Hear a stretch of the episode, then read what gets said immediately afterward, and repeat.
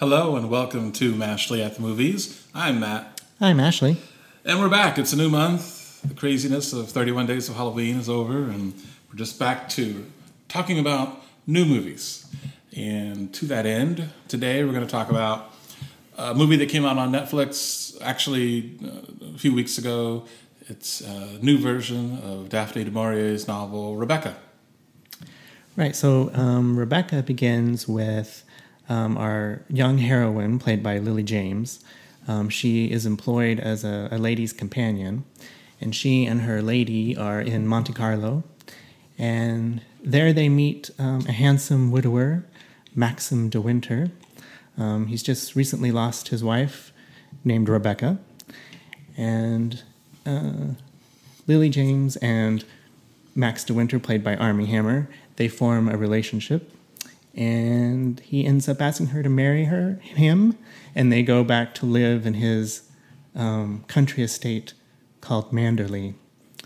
And she soon finds that everyone who works there and all, everyone who's part of the family loved the first mrs de, mrs de winter rebecca.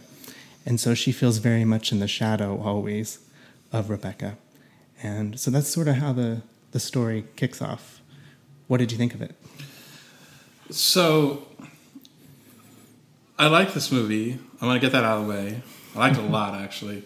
Um, but there's some things about it that kind of um, went a little off uh, at one point. So, it's directed by Ben Wheatley, and it has uh, cinematography uh, by Laurie Rose, and I want to point that out because there's just I love the way some of the shots are framed. Um, I love some of the, the uh, shots of, of and around Monte Carlo. Uh, and, it, and, and, the lighting in this is really good, particularly when we get to Manderley. It's weird, like, I've, I've heard several people refer to this movie as colorful. And I'm like, well, I mean, it's colorful in the earlier scenes. And I think it's an interesting contrast that they do here with, with the costume design and the cinematography. Like, the when it's you know earlier on and and the unnamed lady played by Lily James, uh, and then uh, Max de Winter when they're courting and and and and, and forming their, their love. Um, everything is bright and sunny and optimistic looking, mm-hmm. um, and, and and therefore I think the color palette of the film looks looks very bright.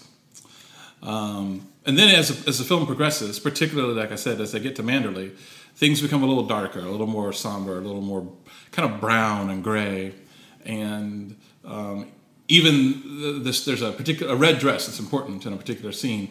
Um, that's not a bright popping red. It's a it's a it's a somber, uh, toned down red. Mm-hmm. Um, so I, I, like that that change uh, in, in, in tone, not only you know in atmosphere, but in the, this actual look of the film.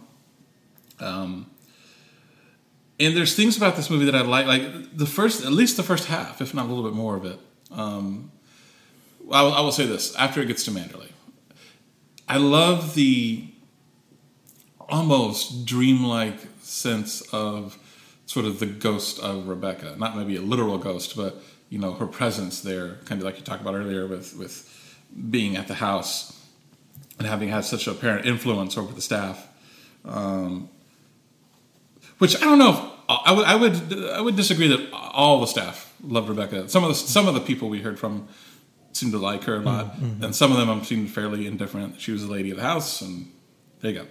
Um, but you know, her her presence definitely looms large um, at the manor house, and there are certain scenes, especially at night, and I, and I don't want to give a lot of away about this. This is hard to talk about because you know um, the book is um, 82 years old. The famous Alfred Hitchcock version of it is 80 years old. I was not. I had not read the book, and I actually had not watched the Hitchcock version.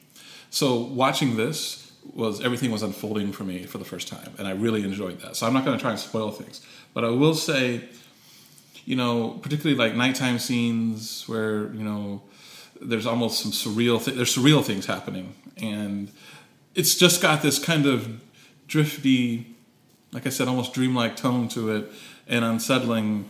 And I really was kind of digging that. And then something happens, and again, we won't you know spoil what happens, but something happens, and then this becomes a very realistic tone. It's like a and and and, and um, very very procedural and very you know boom boom boom, and it's like oh okay, and it felt like I mean not not just I'm not just saying that I'm saying literally it felt like it became a different movie. Mm-hmm. Now I don't know whether that is this. I mean that they could just been following the book, and that's just how the book was and stuff. But I also do think that some of the choices earlier on for the look and feel of the film contrasted with, I guess, maybe what was to come later with the plot. Um, so that's my one criticism of it. Um, I think that's a good point. So I have seen the Hitchcock version. It's been at least a couple of decades. So I didn't remember a lot about it. But as we were watching this, I kept being reminded of things. Oh, yes, I remember this. Oh, yes, I remember that. It seemed to be very, I, am assuming both are um, either, you know, I think they're holding true to the novel okay. for the most part. Um, so if you've seen the the Hitchcock version and then you watch this one, you may be wondering why this one exists. If they are so similar. I think they do kind of change a little bit pretty much at the point you're talking about where it felt like it became a different movie. Mm. I don't think the Hitchcock movie ever f- quite feels like that. Um, the other big difference, of course, is that the Hitchcock film is in black and white. And as this is like a gothic romance, kind of a quintessential gothic romance, I almost feel like the look and feel of black and white is more appropriate in some way. Like, you know, the dark shadows and, you know, it, it just gives it this haunting feel. Now, I agree, they, they managed to do that. They still managed to provide this haunting atmosphere with this movie. Mm-hmm. And they managed to I like what they did with color. Like you said, it starts out bright and then gets dark. Um, but again, I mean, aside from that, you're left wondering why why make this movie. Um, and that's not to say I didn't I didn't like it. I did. I thoroughly enjoyed it, and I always like Lily James, and I always like Armie Hammer, and it was good to see them together. I thought they did a good job. Um, we haven't even mentioned Kristin Scott Thomas, who plays Mrs. Danvers, who's the um, head housekeeper, and she's like um, kind of obsessed with the memory of Rebecca, and she's you know icy and kind of evil, but there's also this level of sadness to her, and I thought Kristin Scott Thomas did a really good job with that. Um, and there's madness to her. It's a complicated character, yeah. and I think she did a really good job. So, you know, I enjoyed it. I'm not sure why it exists, but it's it was a good movie. Why does any remake exist? Well, you know? true, and well, that, we always ask that question: Why remake an Oscar-winning, you know, Best Picture? Why not remake something that didn't quite get it right the first time and make it better? Yeah. So I don't know. You you have to ask these questions.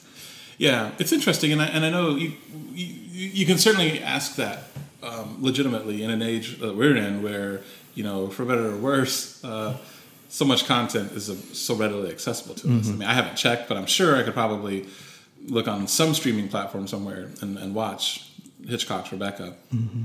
Uh, not that that's been, I think, the only version of the story, but uh, certainly, I think probably maybe what's considered to be the best. But um, and I know it's on Criterion, so I could certainly get it in physical media. That being said, you know, film and movies weren't really around, let's say, you know, in the 1860s, but mm-hmm. we are as far away now from 1940 as it was from 1860. so imagine you're in 1940 and you're like, okay, we're going to remake this movie that came out 80 years ago in 1860. People will probably be like, you know what? A lot of things have changed. This is probably be it's due. just do get a new interpretation of it. Um, and again, I can't. I haven't seen the, the, Hitchcock film, so I can't say like whether or not this is truly a, a new interpretation. I, I kind of go by what you say. Well, and I'm sure it's introducing a whole new generation of people to Daphne du Maurier, who wrote the original novel, and you know a lot of people. If you really liked this one, you might be um, you might be spurred on to to watch the the Hitchcock version. So you know there, there's there's worse things than making this movie. You, you, you just might be left wondering, you know, it, maybe maybe they could have done something a little more with it. It it it really does feel beat for beat, kind of the same movie. Um, I will say, I think Hitchcock may have may have had to deal with censorship of the time because there's some revelations in this movie that I think are not in the Hitch book, Yeah, I Hitchcock think I film. did read about that. Yeah. Yeah. What about maybe setting it in modern times? Do you think it would work in more modern times? It could. I don't know. It could. Um, I don't know. I like, you know, with my, with personally, with my gothic romances, I like kind of the, a vintage feel, you know, n- no cell phones and stuff like that. Yeah, I'm just thinking. You know, if you're trying to come up with a different, you know, a new spin. yeah. Yeah, You can make everything work. I mean, you can, you can do it. Um, I just, that would be a challenge and that would be something interesting to see. Well, it's interesting too because I, I thought about that briefly toward the very beginning of the movie. Um, it's like one of the first scenes I think where um, Lily James's character she's not met Mr. De Winter yet, right? And she he's standing right by her, and she's talking to the concierge and talking about you know she, I think I, I, I she's trying to get a table with him or, or something uh, of that nature. And he even she drops something and he picks it up and he doesn't introduce himself immediately and she doesn't know who he is. I thought to myself, if this is somebody who is trying to find another particular somebody, like nowadays you would look them up online Right. and know what they look like, and Right. that scene couldn't happen. Right. Yeah.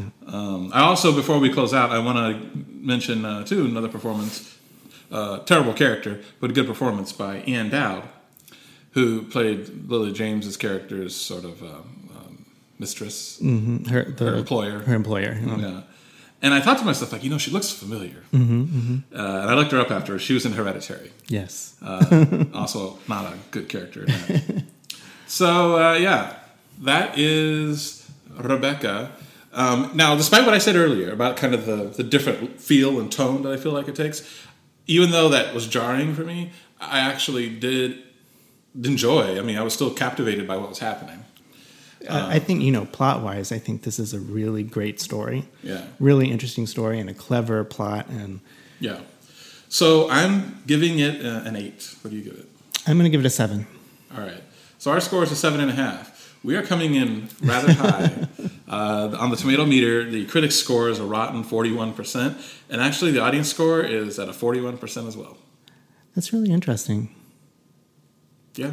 I mean, I would assume the critics are comparing it against the Hitchcock film. I, I'm, I don't know. I don't know what's up I, with the audience. I really don't think that's fair, though. yeah, I don't think. I mean, I mean, I, I know I inevitable. did. I know I did, but yeah. Um, the audience, I, don't know what's going on with that. Uh, Now, this is a, a, Netflix movie, so if you're bopping around some, some night and you're in your pajamas and you're you and your you're either by yourself or with your you know significant other, you're trying to find something to watch. Um, I could see maybe landing on this. I mean, it's got like you know Armie Hammer um, in it, which I know a lot of the ladies like, and, and some of the guys too. uh, and and Lily James was she in um, Downton Abbey? yeah.